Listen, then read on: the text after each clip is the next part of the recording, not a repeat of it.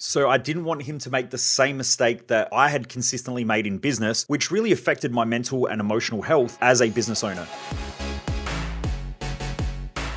Welcome to The Underestimated Entrepreneur, where I share mindset, lifestyle, and business hacking tips, tools, and some painful lessons along my journey from growing my businesses and also working with some of the top entrepreneurs, business leaders, and professional athletes. Driven Mofos, welcome back to another episode of The Underestimated Entrepreneur.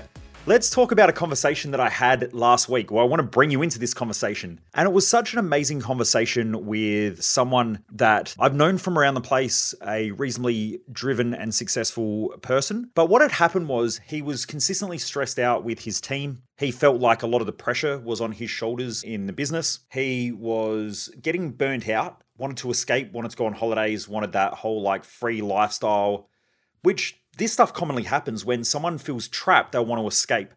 And so most people want to escape their life because of the choices that they consistently make that make them feel trapped. This pattern here was pretty obvious to me. I could tell what was going on inside of his head. Also, he said things like, you know, my staff are challenging. I've got great staff, but at the same time, I feel like they always rely upon me. I don't know that I can trust them. They're always making mistakes. They're fucking things up. I think this piece of advice is something that for those out there who are business owners, or even if you work for a entrepreneur who you've got a direct report to, I think this is really, really important. And it's a conversation that not many people have. In fact, I don't know that many people have this conversation. And the mistake is that when someone goes to build a business, most people are pretty ignorant to what that looks like. And I know I am ignorant. Like, we're all ignorant to the next step in our own journey. This is why I believe that personal development and personal growth and having the right people around you, like mentors and coaches and things like that, who are on that journey or have been on that journey or who understand that journey and are really, really highly skilled at what they do, will make a massive difference. You know, when I have people who say, you know, personal development's stupid, personal development's dumb, you know, people who go to that stuff are idiots, that's cool.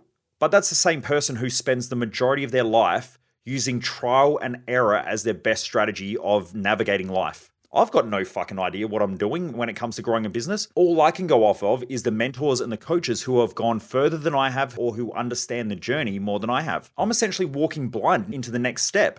I know all the steps up to where I'm at because I've made a lot of mistakes, I've learned a lot, I've had a lot of coaches and mentors and people around me, and I've read a lot of books, and they've all helped me to understand the journey.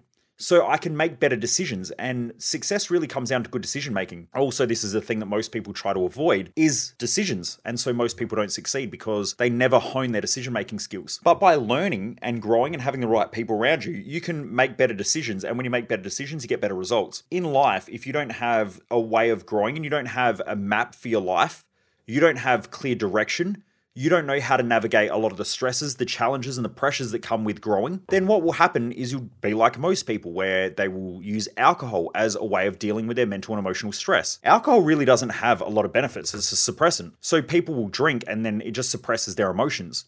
Now, most people drink and then they go, well, I had a great time. But they're having a great time because without alcohol, they can't have a good time because they're stressed out, they're overthinking, they lack clarity in their life, they're not getting the results that they want. They have unrealistic expectations that they set for themselves. And so because of this, alcohol normally allows them to be more uninhibited. So it's not that they have more fun, it just allows for them to be more uninhibited where they can go out and just have fun and enjoy themselves and not have all that stress and pressure connected to them inside their own psychology and in their mindset. So some people use drugs and they go, well, you know, when I have drugs, I feel really, really good. Like I get this massive high and I feel great. Well, that's true because you don't feel great normally. And the reason why you want to feel great with drugs is because normally the choices that you make and the decisions that you make on a daily basis and a weekly basis and how you've set up your life isn't conducive to you enjoying yourself as much as what you could. And so then you use drugs or an artificial way of making you feel good about the life that you've got. There is always exceptions to the rules, but from most people that I've seen, they normally have other stuff going on which leads them to that. You know, I've had an issue when I was a lot younger where I used food as an emotional suppressant. You know, I didn't know how to deal with my emotions. I didn't really know how to deal with a lot of the crap that was going on inside my own mind. I didn't know how to analyze my thoughts. I had high expectations from people around me, including especially my mum. And so I felt like I could never live up to those expectations. I felt unworthy. I felt like I wasn't good enough.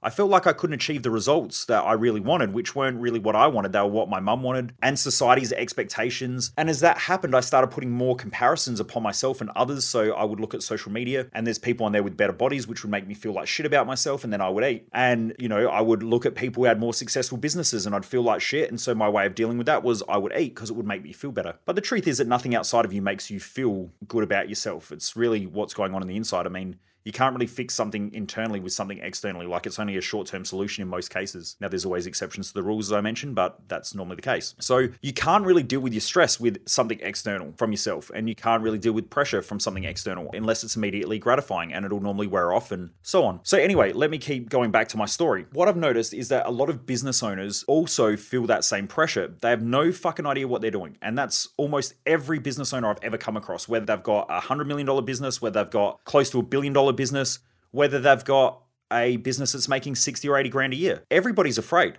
And they're afraid of making mistakes because it costs them money. It costs them time. Also, it upsets people or it frustrates people. There's also the fear of criticism, the fear of judgment, the fear of not being good enough, the fear of what will other people think. These are all common for all business owners. And so they're trying to navigate business, which is something that they've never done before at the level that they're at. So if you've got a three million dollars business and you want to grow to a six million dollars business, you don't know the steps to grow to a six million dollars business. The only way you can do it is through trial and error, or you can learn from someone else's journey, which means mentors, which means coaches, which means reading books, which means learning as fast as you can other people's knowledge so that then you can start to solidify some of the learnings from them inside your own mind so you can make better decisions and grow that business faster. If you don't, you'll do what most people do and they fuck things up and they waste a lot of time, and they waste a lot of money and they waste a lot of energy. So anyway, I'm sitting down with this person that I've known from around the place, quite successful business person. And he said to me, I just get so stressed out. Like, I really want to grow my business, but at the same time, COVID's impacted us. I feel a bit stressed out.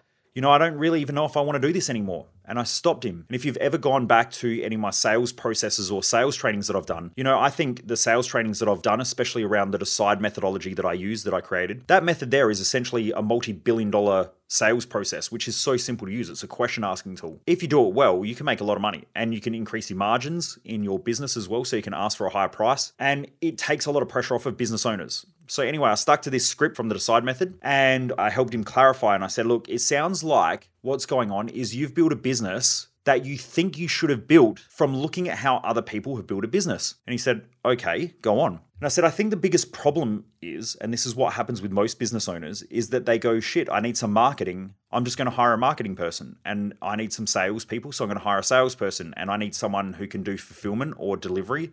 So I'm going to hire someone who can do fulfillment or delivery. So that might be a carpenter or your plumber, or it might be someone who works for you who delivers content or whatever it is. And so slowly you start hiring all these people. Now, these people then rely upon you in order to make decisions because they haven't been trained in the decision-making process. They also don't understand your values. So when they come to work, you've essentially hired them to do the job that you expect them to do, based on the expectations that you have that you haven't really set clearly. And so what will happen is you'll build a team or a business who they may be all great people. Okay, I'm not saying that they're not. They might be all great people. They might have had competencies, but at the same time, they don't work in the skill set of helping you perform better. Now, this is different if you've got a corporate business and you've got investors and all that stuff. Normally you build a business and you structure it out in a different way.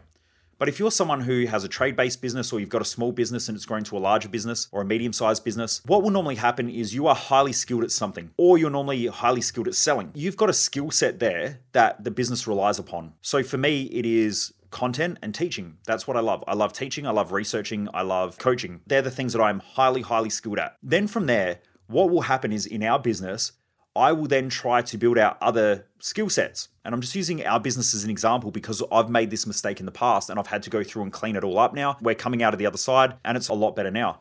But what will happen then is that because I learn so much and I grow so much, I'm also the head of marketing, the head of sales, the branding overviewer. So I look at all the branding. I'm the main go-to person for the majority of our high-level customers, or even just our customers in general. They will get access to me because they know that, you know, if they message me on social media, I'll normally respond or whatever. And so all that happens is I get clogged up with all this work. Now, these are people who essentially pay us money. So the fulfillment side of it is about ninety-nine percent me. Then from there, what will happen is I still have to be responsible for then growing the team. So I've got to do hiring, recruiting. I've still got to do and overview the, the administration, because administration fuck up stuff and then the customers get pissed off. Then I've got to go and build that relationship back with the customer again and so on. And so all that ended up happening, and this is exactly what was happening with this person that I was talking about, all that ends up happening is you end up in a business completely trapped, because the staff that you have onboarded are there to do their job. They're not there to support you so that you can do your job, knowing that you're the most valuable asset in that business, especially if you are responsible for the delivery of the product and the service. And so this might be the plumber who then hires an admin. The admin will do the admin job, but the plumber will have to look over all the administration all the time, check the finances, everything like that, because the admin will just do their job and that's it. The admin doesn't come to work and think, what can I do today in order to take as much pressure off of this person who I work for, so that then they can provide the maximum amount of value for the business. And this is unfortunately what happens. You'll hire management teams and management will come in and they go, hey, we need you for X, Y, and Z. And you're sitting there thinking, fuck, I've got to deliver this product. I've got to deliver the service. I've got to look after the team. I've got to be on top of a lot of the marketing. I've got to do a lot of the selling. I've got to do a lot of the administration stuff. I get told by my business coach that I need to do processes, and processes stress me out because I would rather be out there making money. But at the same time, my business isn't growing. Staff rely upon me. I'm resentful because I feel like I make a million dollars a year, but I spend the majority of that money just paying people who don't make my life any easier or who don't provide value in a way of money making in the business. So normally most business owners start getting resentful, they get frustrated, they start going on holidays, they want to escape, they just want to fucking give up on the business. And then, you know, after a couple of days of feeling like shit and maybe drinking themselves stupid, they realize that, you know what, I need to look after the business, so let's get to it again, and they try again. And so this is that whole trial and error process. So anyway, I'm talking to this person. I said, it sounds like what's happened is in your business, you have built a team. You didn't build a team that supports you, knowing that you're the main person that makes the majority of the income in the business. So therefore, if you're not out there doing customer relations and you're customer facing and then selling jobs, then what happens? The business gets jammed up cash flow wise. And so now what's happening is you've got a whole team of people who are all working, but at the same time, they rely upon you, which means then you can't make money. So then the business stalls financially, and financial growth stalls, which then puts financial pressure on you as the business owner, because now you're stressed as shit because money's not coming in. But you know that if you don't keep your eyes on the team and help them all the time, then you're essentially paying for people who can't do a job effectively. And so you then start to become resentful to them. You get frustrated, you become a bit more snappy, or if not, you get really resentful and you keep it in. There's something called psychosomatic pain, and psychosomatic issues might be shutdown of your immune system. You might start having digestive issues. You might start having things like your hair turning gray quite quick. You might notice that you age quite quickly. You might just get sick, like depending on how much you suppress stuff for. And, and there's way more research coming out about psychosomatics now. This is something that I love. I love doing this in my spare time, is studying this stuff. There is a lot more information coming out now about the effects of your mindset and your emotional state on your physiological health. Your emotions affect your internal organs. They affect everything from digestion to the way that your liver processes enzymes and a whole bunch of stuff. And in fact, if you just think about eating food, you'll start to salivate. So it shows that your body has a reaction to thought processes, and this is pretty obvious, but it definitely affects your digestive system. It also affects your heart. There is so much data now that shows that people who tend to have heart attacks tend to have a lot more stress, a lot more pressure, and tend to suppress a lot more of their anger and aggression and resentment. This data is now becoming a lot more available, which I think is due to the impact of people talking a lot more about mental health, is that there is a lot more research coming out about psychology and through the fields of neuroscience and neurobiology and things like that, that are starting to look at the physiological health impacts of thought processes. So anyway, this person becomes more resentful. They start getting sick a bit more. Then they get frustrated. They get inside their head. They go home. They go to talk to their partner. Then they shut down. So they shut down in their intimate relationship. Their partner thinks, what's wrong with me? Then the only way that their partner gets attention is through an argument. So the partner starts an argument in order to get some form of attention, because they can't talk to you after work because you're emotionally shut down because you're just fucked off all day, but you don't want to blast everybody, including your partner or your kids. And so now life starts falling apart. And this is what happens to a lot of business owners. So what I said to him was that we have to now go back in and look at how do we build your business in a way where your team support you. So the hiring process isn't based on how do I find a marketing person. It's how do I find a marketing person who supports me in a marketing role also? How do I find a salesperson that supports me in the sales process? So it needs to come back to not just building the business, it comes back to the support of the person who's doing the majority of the fulfillment in the business. And this happens quite a lot in small to medium-sized businesses. I think once a business scales past anywhere between about three to five million dollars, the pressure sort of relieves off a little bit, but it also depends on what the business is selling. I mean, if one person sells one product for five million dollars, it's different than a business that has to sell a thousand widgets or gadgets or shit like that in order to make that same revenue. And it's completely different from someone who is selling a three dollar product on Amazon that's now doing five million dollars in turnover. That's going to require a lot more fulfillment and a lot more staff than that one person who sells one five million dollars product. So it also depends on the business model. But the point that I'm getting at here is that if you're listening to this and you are a business owner and you are someone who has built a business, but you feel trapped in your business, it is really, really important to go back and analyze, did you hire people as a support role for you, or did you hire people in order to do a job? Because that small little difference can make all the difference to your stress levels. And so what I said to him, fortunately enough, he's signed up to come to our twelve month business growth Odyssey program, which we do have people who fly from all around the country who come to that event in order to grow their business. And he's jumped in to do that. But what I've helped him with is to start to understand that now his communication with the team is, we have to get you on board to be able to help me. And this This is why. And they need to understand that if the business does a million dollars in turnover every year and you do nine hundred ninety-nine thousand dollars in sales, then almost every sale is on your shoulders. Then if you have to manage the team, then you also have to sell almost everything. So you pay all the wages, you do all the sales, and at the same time, you have to also manage the team. You're doing three high-level job roles. No wonder why you're fucking stressed. Then you also have to look over finances. So now you're doing a partial finance role. So you might have, you know, an administration person who does some data entry, and you might also have a bookkeeper and an accountant. But at the same time, you still got to manage all the finances, pay bills, all that sort of stuff. So you've got that as a part-time job as well. No wonder why you're stressed. Now, a lot of people who work for entrepreneurial type people in a small business, they don't realize the amount of pressure and stress. I was just talking to a client then, I just came from a lunch, and we were just having a bit of a chat there. And he said that he had a family member who wanted to go out and start a business because this family member sees what this person who is our client has achieved. And so he wants to go out and start his own business because he thinks, why would I work for someone else and make sixty dollars an hour when I can go out and make one hundred twenty dollars an hour? But what he doesn't realize is out of that one hundred twenty dollars per hour, yeah, you get paid more if you're an individual. But now you've got to go out, you've got to buy a work van. You have to buy tools. So now you've got to pay for all that. You also have to be responsible for the administration. You've got to now be responsible for the sales, the marketing, and then the delivery of the product. Now, if you crash your car or you have an insurance issue, then let's say you put a dent in the side of the car, you now have to pay the insurance as well. You also have to pay your tax rate. So whatever your tax rate is, let's say now you're making, you've now just increased your tax rate. So you might go from thirty percent to now you've got to pay forty percent. So you've actually just lost ten percent of the growth that you've got by going out on your own. And then you've got electricity, you've got to buy a new computer, you've got to have software in order to manage stuff like projects and jobs and all that sort of stuff.